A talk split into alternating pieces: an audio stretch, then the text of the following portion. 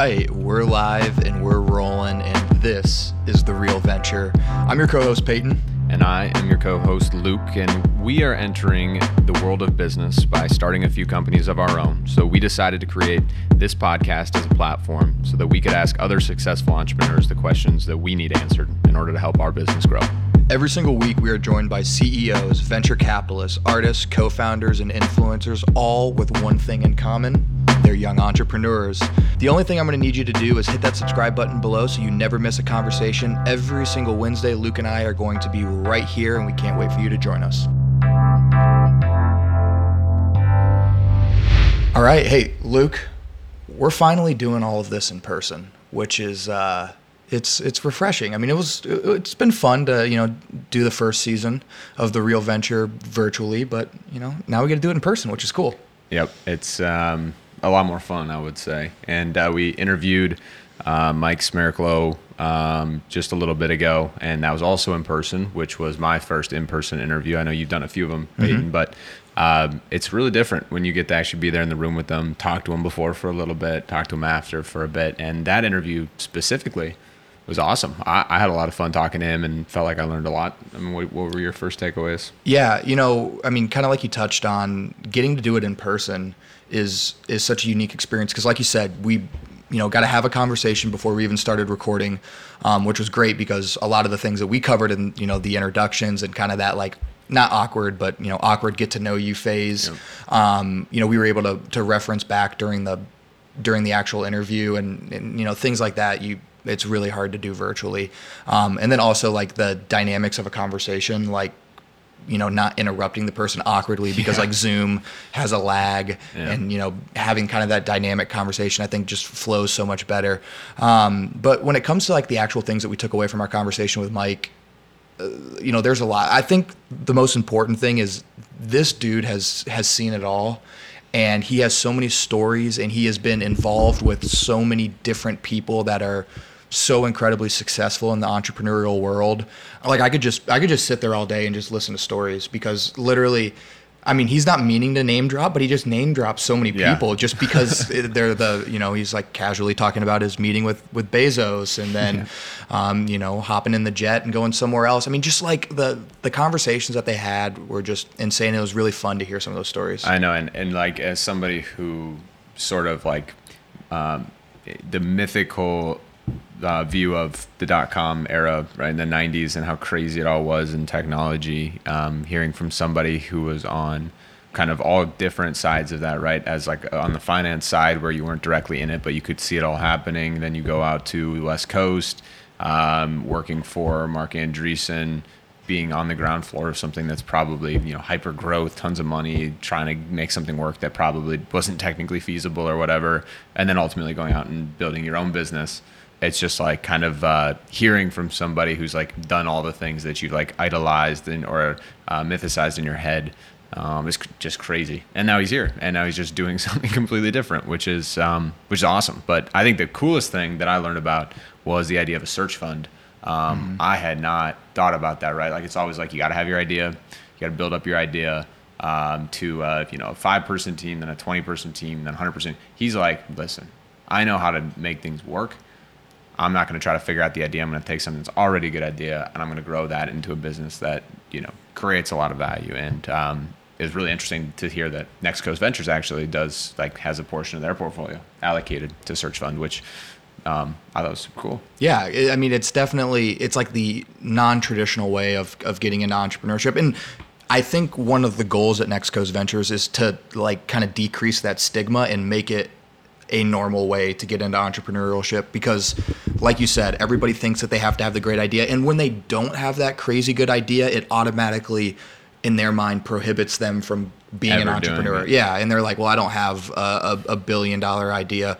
Well I, I think mike is a living testament that you don't have to. If you have the the skills and the qualities that make you a you know successful entrepreneur and somebody that could really build a business you don't have to come up with that idea and you can actually go out and justify from a business standpoint doing it. And that's exactly what he did with the search fund. The search fund is is incredible and it's something that i want to continue to learn a little bit more about and and uh, you know figure out maybe you know if, if that's the uh, another business in, Yep. in in the future. And then you know some of the other like um, you know takeaways that you know I, I had from the episode is I I love his f- phrasing of you know I am like unemployable and I couldn't be doing anything else and I think that that's something that resonates with a lot of uh, with a lot of entrepreneurs because at the end of the day like you're just wired differently and there's really only one profession that you can that you can go down and it's incredibly challenging and it's really really hard to do but it's extremely rewarding and I think um, you know he touched on that a lot throughout Yeah. the episode Yeah, and and kind of on top of that is he was, you know, probably what 15 years out of school maybe at that point when he started. Yeah, I mean he's he, he's not old, but he did it later in life. Like everybody, you know, you hear like Zuckerberg and like those people that are doing this in college, they're like 19 dropping out. Um, you don't you don't have to be a 19 year old to Yeah. to start one of these businesses. You can be 45. Well, and like you you look at where he, he was and whether or not he learned a bunch in investment banking about this, I, I don't know. But when you're working for somebody like Marc Andreessen and Horowitz at a company that's whether or not they were successful in the long run is is maybe not important, but more like how do you think about problems? How do you operate something that's uh, uh, trying to do something so new and getting that experience even for only for a couple years i'm sure made him feel so much more confident in his ability to execute uh, on the new business that he ended up buying um, which i think that like for both of us and, and everybody else is like you you can't just necessarily assume that you know you know everything right? Like there are a lot of people that you can learn from even if you're the smartest person out there. So um, be sure to uh, yeah take take that learning opportunity where you can. Find people who can teach you shortcut things for you so you're not redoing a bunch of work that other people have done. Yeah, and you know uh, we've had a couple different VCs um, come on the show, and you know we've had a, a bunch of great conversations. What did you kind of think about his approach to becoming a VC, especially coming from such a long entrepreneurial background? Well, yeah, I love that when it's like the I've met a few venture capitalists who are very much more finance only, right? Like they're very Like they much just have a lot of money. people and they have a lot of money, they have a lot of connections in the financial world. It's easier for them to raise a fund, whatever the case may be there. And um, while I think you know that that's got a ton of value from a you know allocating capital standpoint, I think it's really cool to see people who have been doing it before that come and they say, "Hey, like I understand where you're at. I understand that this thing's hard, um, and I'm here to help you if the fit's right."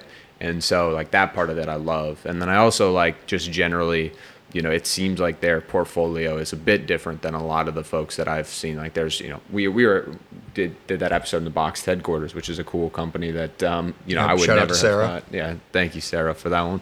Um, but uh, but yeah, it's a, just a very different investment philosophy, especially with the search fund um, than I've seen before. Yeah, and I, I think that you know he's just a genuine guy, and I think that that also is different than a lot of the VCs out there who are just kind of looking for a quick payday, maybe, um, and you know just trying to throw money. I mean, he he referenced the term glass eater, right? He's a he's a gritty dude from the Midwest, which we both appreciate being from the Midwest.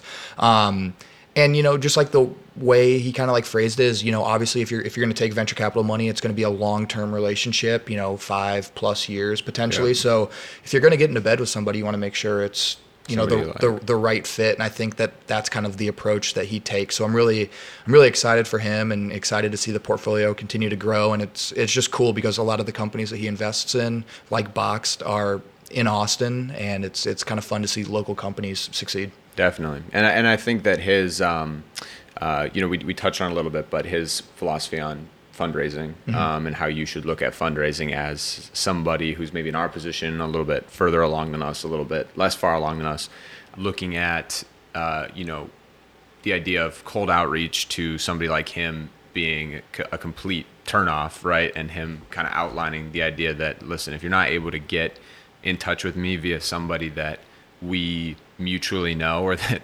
mutually mutually know each other, um, I think like you're you're just not really cut out to be doing this kind of stuff. And and whether or not that's true, I don't know. But I do think that it's cool that he's kind of you know narrowed down his his, thousands of companies probably that he sees yearly um, Yep. based on stuff like that. Yeah. Well, it was um, it was a great conversation, and you know, I think it was a great way to kick off season two. And uh, you know, we're really excited to uh, to have you guys be joining us for this uh, this next round of, of, of the real venture. And um, you know, it's also fun that we get to do this in person. So uh, you know, we're excited to, to continue to pump some more of these out, and we'll uh, we'll see you again next week. Keep it real, everybody. All right, guys. Uh, if you want to continue this discussion, follow us on our social media, our Instagram, LinkedIn, Facebooks will all be in the description of this episode. Hop on there, shoot us a DM, hit us up with whatever concerns, questions, comments that you guys have. We'd love to continue building that community on there. Next, subscribe to wherever you're listening to this iTunes, Spotify, Google, Amazon, Overcast, you name it. We got it. And the only other thing I'm going to add is as you're subscribing to those platforms, hop on there, give us rates and reviews, especially on Apple Podcasts. Five star ratings and a uh, and and a comment go a really long way. Helps us continue to to climb up the charts and you know continue to to spread this to to all corners of the world and allow us to continue to bring on great guests. We really appreciate you guys for everything, and we're excited to see you next week.